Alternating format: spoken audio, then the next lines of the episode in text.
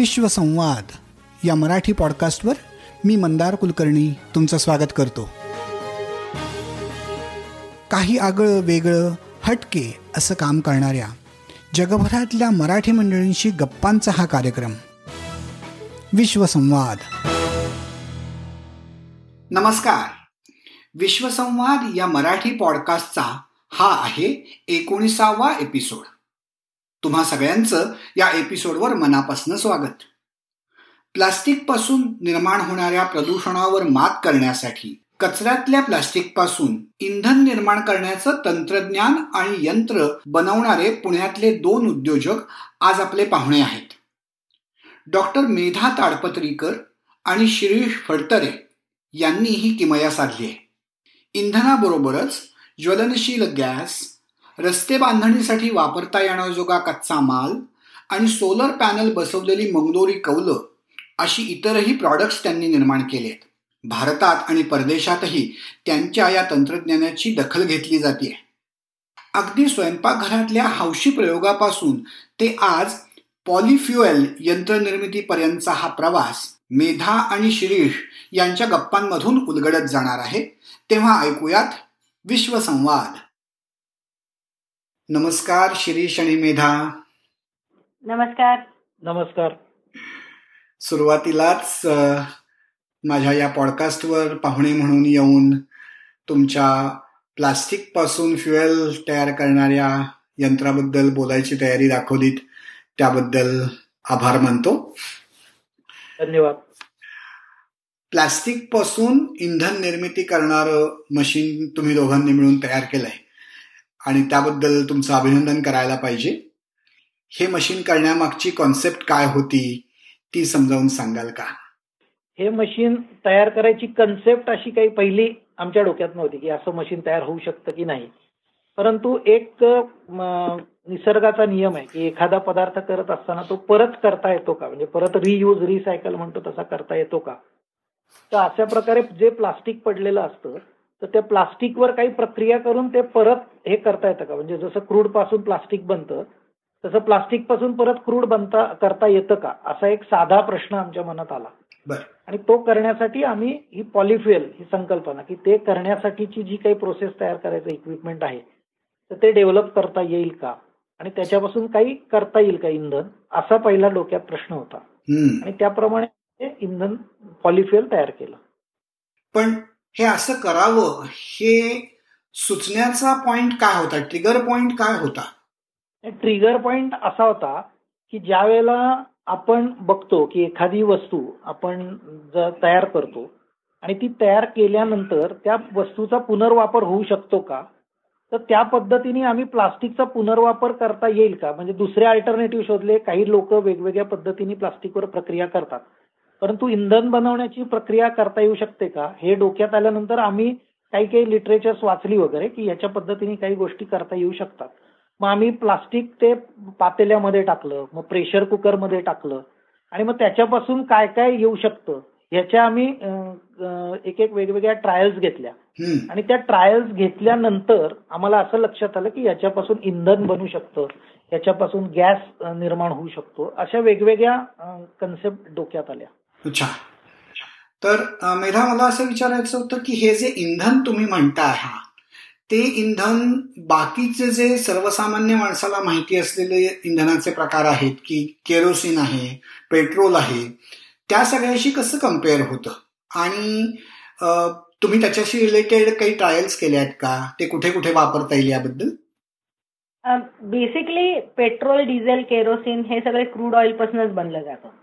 ज्याप्रमाणे बनतं. त्यामुळे जेव्हा हे पॉलिफ्युएल तयार होतं हे सगळं म्हणजे याच्यामध्ये डिझेल पेट्रोल केरोसिन या सगळ्याचं मिक्सचर असतं. आणि ह्याचा उपयोग generator diesel burner furnace incinerator केरोसिनचे stove या सगळ्यामध्ये होऊ शकतो. सध्या आम्ही कंबशन इंजिन म्हणजे टू व्हीलर फोर व्हीलर करता जे इंधन लागतं त्याच्या ज्या परवानग्या लागतात त्याच्याकरता आम्ही म्हणजे वाट बघतो त्याचं आम्हाला परवानगी मिळण्याची. आत्ता या क्षणी आम्ही विविध जे गावं आहेत आजूबाजूला पुण्याच्या की जिथे आजही सकाळचं आंघोळीचं पाणी तापवण्याकरता एक तर लाकडाचा उपयोग केला जातो किंवा डायरेक्ट बाटल्या जाळल्या जातात. मग त्यांनी जे पोल्युशन होतं ते जास्ती होतं. तर त्यामुळे आम्ही आता अशा अनेक गावांशी टायअप केलं की जिथे पॉलिफ्युएल हे तिथे केरोसिनच्या ऐवजी वापरलं जातं. आणि त्यामुळे मग सकाळचं जे पोल्युशन होतं किंवा झाडं तोडली जातात ते पोल्युशनही कमी व्हायला मदत होते. अरे वा. आणि मग हे जे तुम्ही केरोसिनचे रिप्लेसमेंट म्हणून हे फ्युएल वापरता आहात किंवा लाकडं किंवा बाकीच्या इंधनाला त्याला काही परवानगीची किंवा त्याला काही कुठल्या केमिकल लॅबोरेटरीच्या अप्रुव्हलची गरज नसते का? नाही आम्ही इथे सगळी जी काही गव्हर्नमेंटच्या लॅब्स आहेत त्याच्यामधनं हे टेस्टिंग करून घेतलेलं आहे. त्याचप्रमाणे आज विविध कंपन्या ज्या आहेत की मोठमोठ्या कंपन्या आहेत त्याही हे इंधन वापरून बघत आहेत. कारण का शेवटी हे अल्टरनेट फ्युएल आहे. आणि ह्याच्यात होणारं प्रदूषण हे देखील डिझेल पेट्रोल मधनं होणाऱ्या इंजिनाच्या प्रदूषणापेक्षाही खूप कमी आहे. त्यामुळे आम्ही हे सर्व प्रकारे टेस्टिंग करूनच आम्ही हे वापरायला सुरुवात केलेली आहे. आणि म्हणजे आता बेसिकली विविध कंपन्याही आम्हाला मदत करतायत. फर्दर टेस्टिंग करता कारण का एका छोट्या कंपनीला किंवा आम्हाला दोघांना खूप मोठी गोष्ट करता येणं काही वेळेला अवघड होऊन जातं.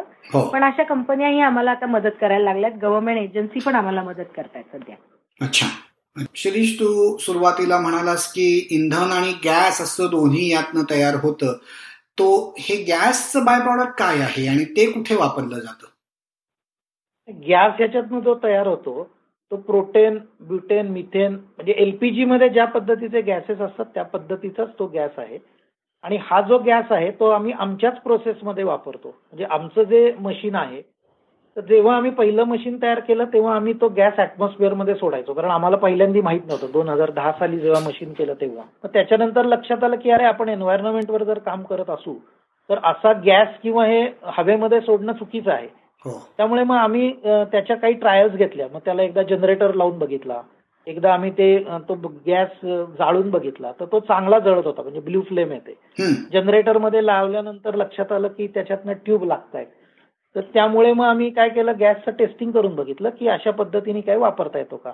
मग बाजारामध्ये ड्युएल फायर बर्नर अवेलेबल आहे. मग आता जो आम्ही पहिल्यांदा जो एक बर्नर वापरत होतो तो फक्त पेट्रोल किंवा डिझेल किंवा आमचं फ्युएल याच्यापासूनच चालायचा. तर त्यातला आम्ही गॅसही जोडला आणि त्याच्यानंतर आता आम्ही आमच्या प्रोसेसमध्ये एक तर जे काही रिॲक्टर हिटिंग करतो त्याला एक तर आमचं फ्युएल वापरतो आणि काही ठराविक डिग्री टेम्परेचर नंतर जो गॅस निर्माण होतो तो गॅस आम्ही साठवतो आणि तो गॅस आम्ही पुनर्वापर करतो. अरे वा. बर. म्हणजे या तुमच्या प्रोसेस मधनच तुम्ही तुमच्या प्रोसेससाठी लागणारं फ्युएल निर्माण करताय. हो. रिसायकलिंगमध्ये एक अजून रिसायकलिंग आहे. ही खूपच अभिनव कल्पना आहे आणि त्याचा नक्कीच महत्त्वाचा भाग या सगळ्यात दिसतोय मला. मगाशी मी तुमच्याबद्दल जेव्हा सांगत होतो तेव्हा असा पण एक उल्लेख आपण केला की या सगळ्या प्रक्रियेतून निर्माण होणारं अजून जे मटेरियल आहे ते तुम्ही खूप वेगळ्या वेगळ्या अभिनव पद्धतीने वापरताय उदाहरणार्थ रस्त्यांच्या बांधणी करता किंवा तू कौलांचा उल्लेख केलास. मला त्याच्याबद्दल पण थोडं ऐकायला आवडेल. जेव्हा असं लक्षात आलं की या प्रोसेस मधनं साधारण पाच टक्के सात टक्के रेसिड्यू शिल्लक राहतो. तर मग आमच्या मनात अशी हे आली की बाबा हे रेसिड्यू वापरायचं कुठं? जेव्हा आम्ही इंडियन रोड काँग्रेस नावाचं जे म्हणजे रस्त्यावर काम करणारी भारतामधली संस्था आहे शासकीय? तर त्यांचं जेव्हा आम्ही सगळी लिफलेट्स आणि त्यांची माहिती पत्रक गोळा केलं तेव्हा त्यांच्या याच्यामध्ये होतं की प्लास्टिक रस्त्यांमध्ये वापरता येऊ शकतं. त्यामुळे आमच्याकडे जे शिल्लक राहतं प्रोसेस नंतर रेसिड्यू तर ते आम्ही रेसिड्यू पुणे महानगरपालिकेच्या रस्त्यांमध्ये वापरून बघितलं. आणि त्या रस्त्यांचे रिझल्टही चांगले आले. म्हणजे एक तर काय होतं की हे रेसिड्यू किंवा प्लास्टिक असं मिक्स केलं बिटुमेन मध्ये विथ ऍग्रिगेट आणि मग ते जे काही तयार झालं ते रस्त्यांवर आम्ही त्याची म्हणजे लेईंग ऑन टार रोड्स आणि ते केल्यानंतर असं लक्षात आलं की रस्त्याचं आयुष्य वाढू शकतं. पर किलोमीटर कॉस्ट सेव्हिंग होतं. त्याचप्रमाणे फ्लो वाढू शकतो. म्हणजे फ्लो वाढू शकतो म्हणजे टायर आणि याचं आयुष्यही वाढू शकतं. म्हणजे हादरे दणके कमी बसतात. तर असं वेगवेगळ्या पद्धतीने आम्ही ते वापरून बघितलं. आणि मग आता पुढची प्रोसेस चालू आहे. आणि जेव्हा मग अशी तुम्ही म्हणजे टाईलचा उल्लेख केला. आम्ही आता प्लास्टिकवर काम करत असल्यामुळे पुढचा एक मोठा प्रश्न आमच्यासमोर आला की साधारण समुद्र किनाऱ्यावरचं प्लास्टिक. कारण का समुद्र अर्थ प्रचंड प्लास्टिक येतं पण ते सगळं वाळू मिश्रित असतं. तर ते बाजूला करायचं तर ते एक तर धुवायला लागतं मग धुतल्यानंतर परत पाण्याचं प्रदूषण होतं. मग हे नको मग त्याचं काय करता येईल? हा एक पुढचा विषय होता. म्हणून मग आम्ही त्याच्यावरती गेले जवळजवळ आठ नऊ महिने काम करत होतो. आणि त्याच्यातनं आपण म्हणजे जी मंगलोरी कौलं असतात त्याच्यात आपण त्या वाळू मिश्रित प्लास्टिक पासनं कौलं आपण तयार केलेली आहेत की जी त्या भागातच वापरली जातील की जिथे भरपूर पाऊस आहे. आणि ती वजन हलकी आहेत आणि ती दणकट पण आहेत. त्यामुळे त्याचा वापर म्हणजे त्या कचऱ्याचा वापर तिथेच वापरली जाऊ शकतात. म्हणजे एका तुमच्या पॉलिफ्युएल मशीन मधून तुम्ही एक इंधन तयार करता जे केरोसिनला रिप्लेसमेंट म्हणून वापरता येतं आणि त्यातनं जे गॅसेस निर्माण होतात ते गॅसेस तुम्ही तुमच्या प्रोसेसमध्येच तुमच्या मशीनलाच फ्युएल म्हणून वापरता. त्यातून तयार होणाऱ्या रेसिड्युअल प्लास्टिकचा उपयोग तुम्ही रस्त्यांच्या बांधणीत करता. आणि आता तुम्ही चौथा जो मुद्दा सांगितलात की मंगलोरी कौलांसारखी कौलं तयार करून तुम्ही ती घरांमध्ये वापरण्याचा विचार करताय. हे इतकं रेव्होल्युशनरी ज्याला म्हणता येईल अशा प्रकारचं संशोधन तुम्ही किंवा अशा प्रकारचं काम तुम्ही करता आहात त्याला जी सुरुवात झाली आणि जेव्हा तुम्हाला पहिल्यांदा कळलं की अरे आपण जी काही प्रोसेस डेव्हलप करायचा प्रयत्न करतोय किंवा आपण ज्या काही ट्रायल्स करतोय त्या ट्रायल्सनी खूप काहीतरी वेगळं पुढे घडणार आहे. ते तुमच्या केव्हा लक्षात आलं? Was that a eureka moment actually खरं सांगायचं तर प्लास्टिकबद्दल माहिती होतं. म्हणजे plastic is a brilliant product पण ज्या प्रकारे ते ट्रीट केलं जातं एस्पेशली म्हणजे आम्ही जेव्हा म्हणजे आपण भारतात राहतो भारताबद्दलच बोलूया. तर इथे साधारण कसं आहे की कचरा हा बाहेर टाकला जातो फेकला जातो. आम्ही दोन हजार नऊ साली एका अभयारण्यात गेलो होतो आणि तिथे काही हरणं मेलेली पाहिली. की ज्यांच्या पोटात प्लास्टिक बाहेर पडलं असं कळलं आणि त्याच्यामुळे ती मेली होती. आल्यानंतर जसं प्रत्येकाला वाटतं की नाही की कोणीतरी काहीतरी करायला पाहिजे. आम्हालाही तसंच वाटलं. म्हणजे पहिले दोन चार महिने आमचे असंच की चिडून आम्हाला हे व्हायचं की कोणी करत का नाही? कारण का प्रत्येकाला असं वाटतं ना की कोणीतरी वेगळ्यांनी काहीतरी करावं. दोन महिन्यांनी आम्ही दोघंही असं म्हणलं की आपणही इतरांसारखेच बोलतोय. आपणही काहीच करत नाही आहोत आणि फक्त आपण म्हणतोय की कोणीतरी काहीतरी करावं. आपण का नाही करून बघूया. म्हणून खरं आम्ही अभ्यास चालू केला. बेसिकली श्रीश आणि मी आम्ही दोघंही इंजिनियर नाही किंवा केमिस्ट्रीशी आमचा काहीही संबंध नाही. शिरीष सीडब्ल्यू आहे माझी मार्केटिंगमध्ये पीएचडी आहे. पण एक कुतूहल आणि काय हा प्रश्न होता. त्यामुळे आम्ही पहिले तीन चार महिने अभ्यास केला की प्लास्टिक म्हणजे काय? कारण प्लास्टिक हे क्रूड ऑइलपासून बनलं जातं हेही तेव्हा माहीत नव्हतं. आणि पण म्हणाल तर ऍक्च्युली एका म्हणजे पार्टीमध्ये एका ड्रिंकमध्ये जेव्हा बर्फ टाकला गेला आणि त्याचं पाणी तेव्हा आमचं असं दोघांचं एकमेकांकडे लक्ष गेलं आणि असं म्हणजे समथिंग क्लिक्ट की साधी गोष्ट की जर पाणी गार केल्यानंतर बर्फ होतो परत त्याचं पाणी होतं तर मग असं काही प्लास्टिकबद्दल होऊ शकेल का? म्हणून खरं चालू झाला. आणि जेव्हा आम्ही सुरू केलं तेव्हा आम्हाला माहिती होतं की यातनं काही होणार नाही. कारण का साधारण म्हणजे फेल्युअर येणार हे धरूनच आम्ही पुढे जात होतो. त्यामुळे पहिल्यांदा पॅनमध्ये गरम करून बघा प्रेशर कुकरमध्ये घाला अशी सुरुवात झाली. आणि मग त्या किचन एक्सपेरिमेंट मधनं आम्ही पुढे इथपर्यंत आज येऊन पोहोचलेलो. अरे वा. सिलिकॉन व्हॅलीमध्ये स्टार्टअप कंपन्या ह्या गराजमधून सुरू होतात अशी एक परंपरा आहे. आणि ही तुमची नवीन कंपनी स्टार्टअप कंपनी किचन मधून सुरू झाली ही मला खूप गमतीदार गोष्ट वाटते. हे जेव्हा तुम्ही करायला लागला तुम्ही दोघांनी म्हणताय की तुम्हाला दोघांना सायन्सची बॅकग्राऊंड नव्हती आणि फक्त वाचनातनं तुम्ही माहिती घेतलीत आणि खूप वेगवेगळ्या प्रकारचे प्रयोग केलेत. याच्यात तुमच्याबरोबर काम करणारं केमिस्ट्रीतलं माहिती असलेलं किंवा प्रोसेस डेव्हलपमेंटमधलं माहिती असलेलं कुणी होतं का? की ज्याच्यामुळे तुम्हाला हे करायला सोयीचं झालं? बेसिकली असं कोणीच नव्हतं. आम्ही फक्त अनेक mechanical engineer polymer engineer chemistry या सगळ्यांशी आम्ही फक्त बोलत होतो आणि प्रश्न विचारत होतो हे काय ते काय? म्हणजे मी शिरीषला व्हिजन इंजिनियर म्हणते कारण का तो काहीतरी अशा भन्नाट आयडिया शोधून काढतो. आणि मग आमच्या बरोबर काम करणारे जे इंजिनियर आहेत ते त्याला इंजिनिअरिंगच्या म्हणजे सगळ्या संकल्पनेत बसवायचा प्रयत्न करतात. आणि आमच्याकडे हे आहे. करून बघूयात. नाही झालं तर ठीक ठीक आहे. चाललं तर फारच उत्तम. ऍटलिस्ट वी नो की काय चालत नाही हे तरी कळेल यातनं. आणि त्याच्यात मी खरं सुरू केलं. असं कोणीही असं म्हणजे एक्सपर्ट कोणी नव्हते पण माहिती सांगणारे मात्र खूप जण होते. मला हे तुमचं शिरीषला तुम्ही दिलेलं टायटल खूप आवडलं कारण आपण सगळेजण कुठल्या ना कुठल्या टाईपचा engineer mechanical engineer electrical engineer म्हणतो. पण व्हिजन इंजिनियर ही पदवी मी पहिल्यांदाच ऐकली आणि मला वाटतं शिरीषच्या बद्दल ती खूपच अप्रोप्रिएट आहे असं म्हणायला पाहिजे कारण त्याच्या त्या व्हिजन मधूनच हे आपल्याला पॉलिफ्युएल तयार झालेलं दिसतंय. तर शिरीष त्याबद्दल तुझं खूप अभिनंदन आणि मला सांग की हे सगळं तुम्ही जेव्हा करत होता आता तू दोन हजार दहा पासून सुरुवात केली आहेस आपण दोन हजार सतरा मध्ये बोलतोय सात वर्षांचा हा जो तुमचा प्रवास आहे. मला खात्री आहे की हा प्रवास काही साधा सोपा सरळ नसणार. त्यात बरेच खाचखळगे वर खाली झाला असणार. त्यातल्या काही सक्सेस आणि फेल्युअर्सबद्दल मला ऐकायला आवडेल. तू काय सांगू शकशील?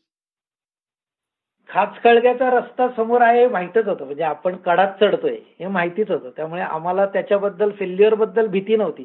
कारण आम्हाला आता अनेक वेळेला लोकही प्रश्न विचारतात की तुम्हाला जेव्हा हे तुम्ही करायला लागलात तर तेव्हा तुम्हाला काय वाटलं? म्हटलं खरं सांगाल तर आम्हाला असं काहीच वाटलं नाही. आम्हाला करायचं होतं किंवा करून दाखवायचं होतं. त्यामुळे आम्ही एक एक एक एक स्टेप बाय स्टेप करत गेलो. म्हणजे रिॲक्टर रिॲक्टरचं डिझाईन कसं असतं? गॅसचं प्रेशर असेल तर ते गॅसचं प्रेशर किती असलं पाहिजे? त्याला हीट किती लागते? प्लास्टिक वितळवायला काय म्हणजे डिग्री सेल्सिअसला प्लास्टिक वितळतं? त्यातनं गॅस यायचं किती तापमान पाहिजे? असे वेगवेगळ्या गोष्टी होत्या आणि मग त्यातनं फ्युएल यायला लागलं की तेव्हा किती टेम्परेचर असतं? या सगळ्या गोष्टी आम्ही आता अभ्यास केल्यानंतर लक्षात आलं की या गोष्टी हळूहळू जर केल्या तर त्या नक्की सक्सेसकडे नेणाऱ्या आहेत. आणि आम्हाला खास आलेच. म्हणजे फेल्युअर आलं कित्येक वेळेला असं व्हायचं की आम्ही इनपुट आउटपुट रेशोसाठी काही प्रयत्न केले. म्हणजे मी आणि मेधा अनेक वेळेला काही डोंगरावर गेलो की बाबा कॅटलिस्ट लागतं. हे जी चेन असते ती ब्रेक करायला एक कॅटलिस्ट वापरायला लागतं. आम्ही काही केमिकल इंजिनियर नव्हतो. मग आम्ही शोधलं की अशा पद्धतीचे कॅटलिस्ट असतात का? मग आम्हाला लक्षात आलं की काही खाणींमध्ये दगड मिळतात. त्या दगडांमध्ये ते कॅटलिस्टचा काही हे असतो. मग आम्ही लिटरली हातोडी घेऊन डोंगर तोडायची. मग ते आम्ही दगड आणले. मग ते दगड आमच्या कॉलममध्ये भरले. आणि मग एक एक एक एक जसे रिझल्ट यायला लागले तसं तसं म्हणजे आम्हाला रोजच युरेका युरेका असं जाणवायला लागलं.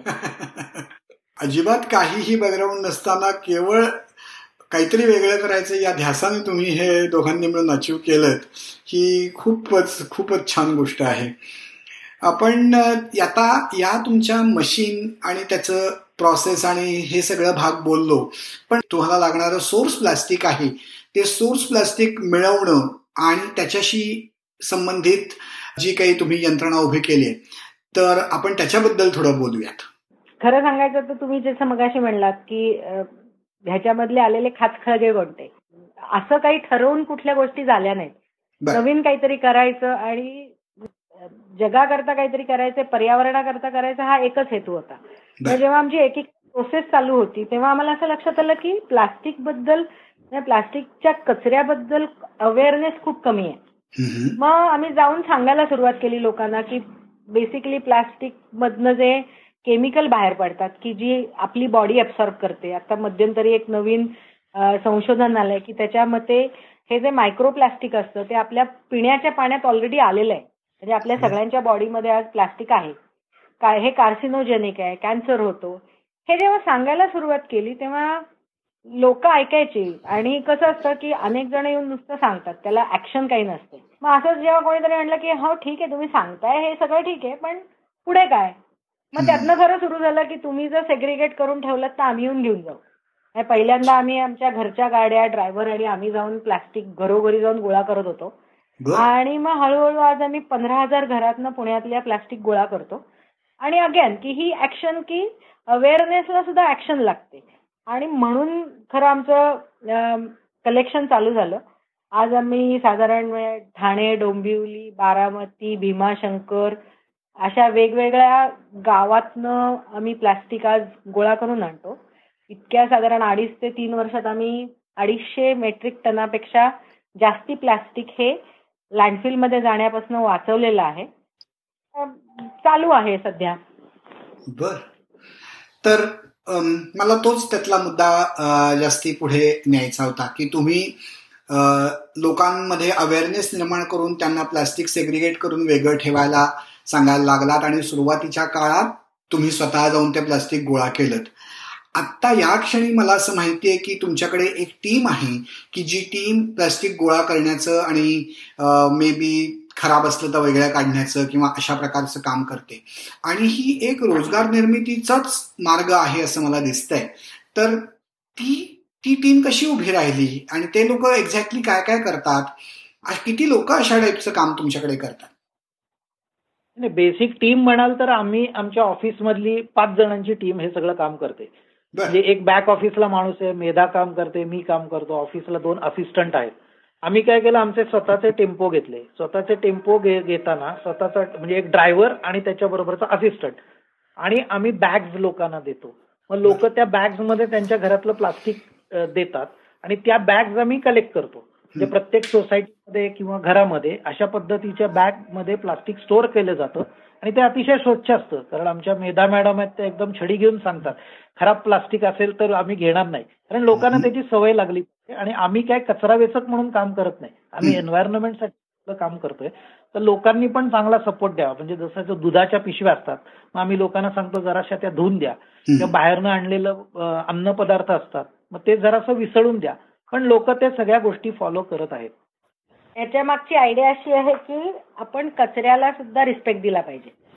कारण का नुसतं instead of treating it like a trash आपण जर त्याला ट्रेजर म्हणून ट्रीट केलं तर त्यातनं खूप काही गोष्टी मिळू शकतात.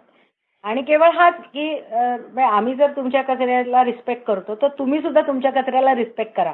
हे आम्ही शिकवायचा प्रयत्न करतोय. आणि सेग्रिगेशन ॲट सोर्स म्हणजे जिथे कचरा तयार होतो तिथेच जर तो वेगळा झाला तर डाऊन द लाईन आमच्यासारखे अनेक जण जी काम करणारी असतात त्यांना त्याचा कुठल्याही कचऱ्याचा उपयोग होऊ शकतो. आणि आज आम्ही साधारण पुण्यामध्ये तरी आता एखाद्या भागात महिन्यातनं दोनदा जातो आणि आम्ही हे प्लास्टिक गोळा करून आणतो. पण मोठ्या प्रमाणात पुणे वाढलेलं आहे. किती टक्के भाग पुण्याचा या तुमच्या प्लास्टिक जनरेशनमध्ये सहभागी होतोय? खरं सांगू का म्हणजे आता अनेक जण सहभागी व्हायला तयार आहेत. आम्हीच तोकडे पडतोय. कारण का हे जे सध्या काम चाललेलं आहे हे सगळं आमच्या दोघांच्या म्हणजे पैशातनं चाललेलं आहे. म्हणजे आमचा जो ट्रस्ट आहे हा सेल्फ फंडेड ट्रस्ट आहे त्यामुळे हे गोळा करायचं काम आहे खूप खर्चिक आहे.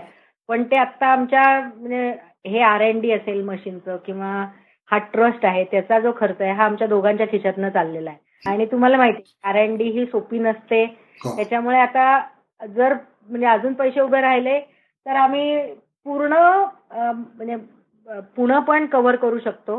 आज लोक तयार आहेत फक्त आमचे हात तुकडे पडतात पण मग पुणे महानगरपालिकेत सारख्या मोठ्या महानगरपालिकेत किंवा श्रीमंत महानगरपालिकेत जेव्हा कचरा गोळा करण्याच्या त्यांच्या स्वतःच्या स्वतःच्या स्कीम्स किंवा यंत्रणा किंवा ट्रक्स किंवा अक्षरशः कामगार सुद्धा अवेलेबल आहेत ते सगळे लोक या सगळ्यात तुम्हाला काही मदत नाही का करू शकत? सध्या तरी कोणी काही मदत करत नाही. हा जो आमचा म्हणजे आमची उपक्रम चालू आहे हा केवळ नागरिक आणि आम्ही यांच्यातल्या सहकार्याने चालू आहे. त्यामुळे आम्ही आता म्हणजे खरं तर कुठल्याच गव्हर्नमेंट एजन्सी बरोबर काम करत नाही आहोत. हे सर्वतः लोक म्हणजे आम्हाला आमचे व्हॉट्सअप ग्रुप्स आहेत. आम्हाला लोक फोन करून सांगतात. म्हणजे आता उलट झालेलं आहे. पूर्वी आम्ही जाऊन लोकांना जिथे दिसतील तिथे आम्ही लोकांना जाऊन प्लास्टिकबद्दल सांगायचो. आज आम्हाला लोक फोन करून बोलवतात आणि सांगतात की आम्हाला या तुमच्या बरोबर सहभागी व्हायचंय आम्हाला प्लास्टिक वाचवायचंय आम्हाला ते कचऱ्यात जाऊ द्यायचं नाही. त्यामुळे हा सर्व म्हणजे it's symbiosis between us and residents of Poona तुमच्या या कामात कधी कुणी अडथळे निर्माण केले किंवा तुम्हाला काही त्रास देण्याचा प्रयत्न केलाय?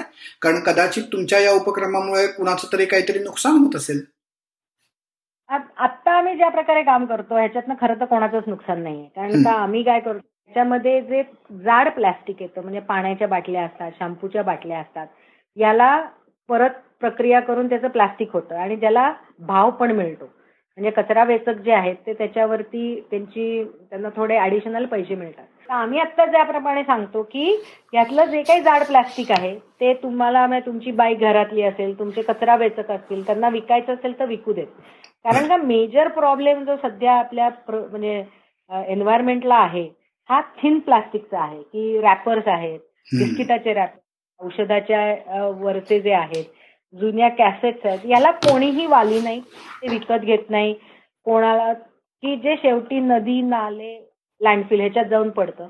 त्यामुळे आमचा मेन फोकस हा थिन प्लास्टिक जे कोणालाही नको ह्या प्लास्टिकवर आहे. त्यामुळे कदाचित हितसंबंध त्यामुळे कोणाचेच नाहीत कारण का ते कोणालाच नको आहे. हे अगदी काहीतरी वेगळं डोळे उघडणार तुम्ही सांगताय. पण आपण आपल्या बोलण्यातला पुढचा मुद्दा बोलायला घेऊयात की कोणत्या कोणत्या गव्हर्नमेंट एजन्सीजनी किंवा एन्व्हायरमेंटल एजन्सीजनी तुमच्या या प्रोसेसला मान्यता दिली आहे. आपल्या महाराष्ट्राच्या लेवलला किंवा भारतातल्या लेवलला असेल किंवा इंटरनॅशनल लेवलला असेल. आम्ही आता इंटरनॅशनल लेवलला अजून गेलेलो नाहीये किंवा आम्ही इंटरनॅशनल लेवलला अजून याचं सेल किंवा हे चालू केलेलं नाहीये. परंतु भारतामध्ये प्रत्येक राज्यामध्ये त्यांची पोल्युशन कंट्रोल बोर्ड असतात. जसं Maharashtra Maharashtra pollution control board आहे तसं आम्ही एक हैदराबादला मशीन विकलंय तिथं हैदराबाद पोल्युशन कंट्रोल बोर्ड आहे. त्यांनी परवानगी दिलेली आहे. जे ज्या ज्या राज्यामध्ये ती ती पोल्युशन कंट्रोल बोर्ड असतात आणि ते तुम्हाला त्याच्याबाबतची परवानगी देतात. म्हणजे कन्सेंट टू ऑपरेट आणि कन्सेंट टू एस्टॅब्लिश पहिलं कन्सेंट टू एस्टॅब्लिश मिळतं आणि नंतर मग तुम्हाला कन्सेंट टू ऑपरेट मिळतं. तर ह्या परमिशन सगळ्या मिळतात. अच्छा. म्हणजे तुम्ही हा प्लांट फक्त स्वतः तुमचं जे लोकेशन आहे पुण्याजवळ जेजुरीला तिथे स्वतः ऑपरेट न करता तुम्ही ही मशीन्स तयार करून बाकीच्या ठिकाणी विकताय का? म्हणजे हा प्लांट आम्ही ऑपरेट का करतो? आमच्या कंपनीमध्ये हा प्लांट लावला त्याचं कारण म्हणजे लोकांना या प्लांटबद्दल कल्पना नाही. त्यामुळे जर कोणाला जर असा पद्धतीचा प्लांट विकत घ्यायचा असेल तर तो आमच्या फॅक्टरीमध्ये येऊ शकतो. तो त्याच्या आम्ही तर लोकांना सांगतो की तुम्हाला जर प्लांट विकत घ्यायचा असेल तुमच्याकडे प्लास्टिक किती निर्माण होतं ते बघा. ते प्लास्टिक तुम्ही आमच्या प्लांटमध्ये घेऊन या. आम्ही त्यांच्यासमोर ते प्लास्टिक प्रोसेस करून दाखवतो. आणि त्या रिझल्ट नंतर तो जो काही कस्टमर असतो तो आमच्याकडनं मशीन घेतो अशी आमची संकल्पना आहे. त्यामुळे आम्ही आमच्या स्वतःच्या इंडस्ट्रीमध्ये एक प्लांट लावलेला आहे. आणि आता आम्ही हे प्लांट विक्री पण चालू केले. म्हणजे आता जवळजवळ चार ते पाच प्लांट आम्ही वेगवेगळ्या ठिकाणी विकलेले आहेत. अनेक एमएनसीज आमच्याकडनं प्लांट घेऊ इच्छितात. त्यामुळे आमचं अशा पद्धतीने काम चालू झालेलं आहे. अरे वा. हे जे तुम्ही म्हणालात की वेगवेगळ्या ठिकाणी चालू आहे त्यातले काही स्पेसिफिक राज्यांची किंवा या एमएनसीज पैकी काही महत्वाची नावं सांगू शकशील का? की जे तुम्हाला खरोखरच तुमच्याकडनं प्लॅन्स विकत घेऊन ते इम्प्लिमेंट करायचा प्रयत्न करतायत? मला एवढाच करता हे विचारायचे की एका प्रकारे ते तुमच्या कामाची एन्डॉर्समेंट आहे तुमच्या कामाची पावती आहे. आणि त्यामुळे त्यांची नावं जर माहिती असतील तर त्याचा जास्ती फायदा होईल कळायला की तुम्ही किती महत्वाचं काम करताय ते. महाराष्ट्रामध्ये गद्रे मरीन या कंपनीनी आमच्याकडनं प्लांट घेतलेला आहे. त्याचप्रमाणे गोदरेजनी आमच्याकडनं प्लांट घेतलाय. तो हैदराबादमध्ये लागतोय. आणि अहमदाबादला म्हणजे सुरेंद्रनगर इथं एक मॅक्सन नावाची कंपनी फार्मास्युटिकल त्यांनी प्लांट घेतलेला आहे. रोटरी क्लब एका रोटरी क्लबनी घेतलेला आहे. त्याचप्रमाणे पुणा कॉर्पोरेशननी पण एक छोटा प्लांट बसवत आहेत त्यामुळे आता हळूहळू शेवटी कसं आहे की नवीन जेव्हा टेक्नॉलॉजी असते ती जोपर्यंत लोकांना कळत नाही जोपर्यंत माहिती होत नाही तोपर्यंत ती विकत घेणंही अवघड असतं. पण आता हळूहळू लोकांना ती माहिती होतीये. आणि आमच्याकडे बरेच आता प्रस्ताव येत आहेत. भारताबाहेरच्या कुणापर्यंत तुम्ही पोचला आहात का? इतर देशांपैकी कुठे ही टेक्नॉलॉजी तुमची पोचली आहे का? त्यांना त्यात इंटरेस्ट वाटतोय का?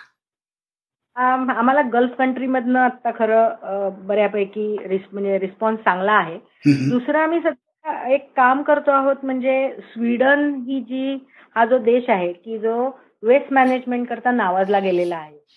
जिथे कचरा हा बाहेरनं आणला जातो आणि त्याच्यावर प्रक्रिया केली जाते. ते विकत घेतात. तर अशा. ठिकाणी आम्ही त्यांच्याकडनं शिकायचा प्रयत्न करतोय की हे त्या ज्या स्थानापर्यंत आले ते करत असताना त्यांना काय खाचखळगे आले? आणि तिथेही आमच्या सध्या मशीन करता खूप इंटरेस्ट आहे. आता मध्यंतरी आम्हाला खूप तिथनं पण इन्क्वायरीज आहेत. आम्ही आता सध्या त्याच्यावरती काम करतो आहोत. हे खूप तुमचं काम फार इंटरेस्टिंग आहे आणि त्याचा सगळ्यात महत्त्वाचा उपयोग म्हणजे त्याचा पर्यावरणातलं प्रदूषण कमी होण्याकरता हातभार लागतोय. आपण मग अशी समुद्रातनं निर्माण होणारं प्लास्टिक आणि त्याची विल्हेवाट कशी लावायची याच्याबद्दल बोललो होतो. तर त्यासंबंधी थोडं जास्ती काहीतरी माहिती सांगाल का? की समुद्रातलं हे प्लास्टिक किती प्रमाणात आहे त्याचे काय कसे दुष्परिणाम आपल्याला भोगायला लागत आहेत कारण आपण नुसतं त्याबद्दल वरवर कधीतरी बोललेलं ऐकलेलं असतं. पण तुम्ही या क्षेत्रात असल्यामुळे कदाचित तुम्ही त्याबद्दल थोडंसं जास्ती माहिती सांगू शकाल म्हणून मी हा प्रश्न तुम्हाला विचारतोय. आता तसं पाहायला गेलं तर एकोणीसशे पन्नास पासन eighty thousand billion metric tons of plastic आपण प्रोड्यूस केलंय. त्यातलं ऐंशी टक्के हे लँडफिलमध्ये आहे. आणि सध्या समुद्रांमधली स्थिती तर इतकी वाईट आहे की तीन माशांच्या वजना जर मासे आहेत तर एका माशाच्या वजना इतकं प्लास्टिक ऑलरेडी समुद्रामध्ये आहे. आणि वीसशे पन्नासमध्ये आत्ताचा जो अंदाज आहे त्याच्या मते समुद्रामध्ये प्लास्टिक आणि मासे त्यावेळेला तेवढेच होतील. म्हणजे इतकं प्लास्टिक आज समुद्रामध्ये जात आहे. आता हे जे प्लास्टिक आहे हे मायक्रो प्लास्टिक म्हणजे बारीक बारीक तुकडे होतात वेव्ह मुळे आदळून.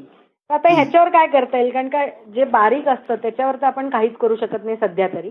पण समुद्र किनाऱ्यावर जे प्लास्टिक असतं की पिशव्या पडलेल्या असतात बाटल्या असतात की ज्याला वाळू मिश्रित प्लास्टिक असतं तर त्याचं काही करता येईल का? असा आमचा विचार चालला होता. आणि आमचे म्हणजे विजन इंजिनियरच्या परत डोक्यात असा विचार आला की ते धुतलं तर त्याच्यातनं परत वॉटर पोल्युशन होऊ शकतं. तर मग त्याचं काय करता येईल? मग आम्ही आता काही दिवस म्हणजे गेले काही महिने आमचा याच्यावरच अभ्यास चालला होता. आणि सध्या आम्ही त्याच्यातनं मंगलोरी ज्या टाईल्स असतात रूफ टाईल्स त्या आम्ही त्या प्लास्टिकमधनं तयार केलेल्या आहेत. की जे वाळू मिश्रित प्लास्टिक आहे समुद्र किनाऱ्यावरचं त्याच्यातनं तसेच पेव्हिंग ब्लॉक्सही आम्ही त्याच्यातनं तयार करतो आहोत. आणि याचं एक तर वजन कमी आहे. त्याची ड्युरॅबिलिटी चांगली आहे मग तुम्ही फेकलं तरी ते तुटत नाही. त्यामुळे आता सध्या त्याच्यावरती काम चालू आहे. आम्ही आता काय करतोय ही जी काही कौलं आहेत तर भारतामध्ये जर बघितलं तर अनेक घरात आता सध्या वीज नाहीये. आजही आजच्या घडीलाही अशी अनेक गाव आहेत की जिथं आज वीज कनेक्शन पोचलेलं नाहीये. तर ह्यात ज्या रूफ टाईल आहेत तर त्याच्यावर आम्ही सोलर पॅनल बसवणार आहोत. ते पण आमचं सगळं डिझाईन आणि ड्रॉइंग तयार आहे. आम्ही एक पाच सहा सॅम्पल बनवलेली आहेत. त्यामुळे पुढच्या एक ते दीड महिन्यामध्ये आम्ही सोलर कौलं पण तयार करू आणि त्याचा उपयोग खेड्यातील लोकांसाठी होईल. कारण आमची कॉस्ट कमी असली पाहिजे हा त्याच्यामधला आग्रही भूमिका आहे. म्हणजे मी कॉस्ट अकाउंटंट असल्यामुळे मी कायम म्हणत असतो की जी खेड्यात गावातली लोक आहेत किंवा गरीब लोक आहेत त्यांच्या उपयोगाचं कुठलं तरी साधन बनलं पाहिजे. त्यामुळे आम्ही टार्गेट कॉस्टिंग टेक्निक वापरलं आणि त्या टार्गेट कॉस्टिंग टेक्निकच्या अनुसार त्याची कॉस्ट म्हणजे आठशे ते नऊशे रुपयाच्या मध्ये एक सोलर कौल बसेल. आणि त्या अशी सहा कौलं जर एखाद्या घरावर बसवली तर साधारण दोन एक पंखा चालेल अशा पद्धतीचं आमची पुढची संकल्पना आहे. अरे वा. शिरीष आणि मेधा तुमचं हे काम खरोखर खूप महत्वाचं आहे यात काही वादच नाही. हा पॉडकास्ट ऐकणाऱ्या जगभरातल्या लोकांपर्यंत ही माहिती पोचेल आणि त्यातून तुमच्या कामाला नक्कीच काहीतरी प्रोत्साहन आणि मदत मिळेल याची मला खात्री आहे. तर या गप्पांचा शेवट करताना मला तुम्हाला हाच प्रश्न विचारायचा आहे की या सगळ्या तुमच्या कामात किंवा या पर्यावरणातलं प्लास्टिक कमी व्हावं म्हणून आमचा जो श्रोतृवर्ग आहे जगभर पसरलेला त्यांना तुम्ही काय सांगाल? त्यांच्याकडून काही मदत होऊ शकेल का? आणि ती कशी होऊ शकेल? आम्हाला बेसिक आता मदत अशा पद्धतीने पाहिजे की ज्या ज्या गावामध्ये प्लास्टिक गोळा होतं किंवा प्लास्टिक जमा होतं ते नीट सेग्रिगेशन झालं पाहिजे. लोकांना त्याच्याबद्दल आपण काही नॉलेज द्यायला पाहिजे की कशा पद्धतीने सेग्रिगेशन करायला पाहिजे. ते प्लास्टिक जर पर्यावरणात गेलं तर पर्यावरणाची कशा पद्धतीने हानी होते. त्याचप्रमाणे आमच्याकडे आता रिसर्च लॅबोरेटरी आहे म्हणजे आम्हाला आमची स्वतःची लॅब असली पाहिजे असंही वाटतं. कारण ह्या ज्या काही डोक्यातनं कन्सेप्ट येतात त्या कन्सेप्ट म्हणजे पुढे जाण्यासाठी आम्हाला स्वतःची आर एन डी लॅब असणं आवश्यक आहे. तर ती लॅब हे करण्यासाठी जर काही असे मदत मिळू शकली किंवा म्हणजे अशा वेगवेगळ्या पद्धतीने. कारण बेसिक कसे जर आर एन डी मध्ये आम्ही सक्सेसफुल झालो म्हणजे आतापर्यंत जे सगळे खर्च केले ते आम्ही आमच्या खिशातनं केलेत. परंतु फर्दर डेव्हलपमेंट त्याच्यामध्ये होऊ शकते का? कारण कसं असतं की आता मगाशी जसा प्रश्न विचारला तसा की मोटरमध्ये किंवा ह्याच्यामध्ये चालू शकतं का? पण आम्हाला त्या तिकडे जायचं नाही कारण देअर आर अनेक वेगवेगळ्या गोष्टी आहेत की तिथं हे फ्युएल वापरलं जाऊ शकतं. त्यामुळे ते जे फ्युएल वापरतात ते म्हणजे पर्यावरणाला फायदेशीर ठरेल किंवा ज्या फ्युएलमुळे पर्यावरणाची हानी होणार नाही. अशा पद्धतीने जर ते फ्युएल वापरलं गेलं किंवा ते लोकांनी वापरलं तर त्याचा अधिक फायदा होऊ शकतो. आणि भारतासारख्या देशात जर बघितलं तर अशा पद्धतीचं फ्युएल आता बऱ्याच वेळेला इम्पोर्ट केलं जातं. तर त्याच्यामुळे थोडा इम्पोर्टवर पण भारताच्या म्हणजे अर्थव्यवस्थेला थोडासा त्याच्यातनं फायदा होऊ शकतो का? असे अनेक मुद्दे आहेत. म्हणजे आता गंगा शुद्धीकरण प्रकल्प चाललाय. त्या प्रकल्पामध्ये सुद्धा अनेक ठिकाणी प्लास्टिक दिसतंय. म्हणजे असे वेगवेगळे नद्या नाले डोंगर हे सगळीकडचं प्लास्टिक कमी व्हावं. कारण तिथं प्राण्यांना काही कळत नाही ना की कसं प्लास्टिक आहे. त्या प्लास्टिकमध्ये लोक त्याला काहीतरी खायचा पदार्थ गुंडाळून टाकतात आणि प्राणी ते खातात. म्हणजे अशा पद्धतीने पर्यावरणाचं संतुलन आणि कुठेतरी म्हणजे ते पर्यावरणात जाऊ नये याच्यासाठी प्रयत्न करण्यासाठी आमचे प्रयत्न चालू आहे अरे वा. तुमच्या या सगळ्या प्रयत्नांना अतिशय मनापासून शुभेच्छा. तुमचं मनापासून अभिनंदन. इतका वेगळा प्रयोग करून तो तुम्ही यशस्वी केलात आणि त्या सगळ्यातून फक्त तुमच्या स्वतःचा इंडिव्हिज्युअल तुमचा तुमच्या कंपनीचा फायदा न होता तो सगळ्या मानवजातीला फायदेशीर ठरणारा हा प्रकल्प तुम्ही करताय. त्याबद्दल खूपच तुमचं अभिनंदन आणि याबरोबरच आपण आपला हा गप्पांचा कार्यक्रम इथे थांबवूयात. पुन्हा एकदा विश्वसंवादवर आल्याबद्दल मी तुमच्या दोघांचे मनापासून आभार मानतो. धन्यवाद थँक्यू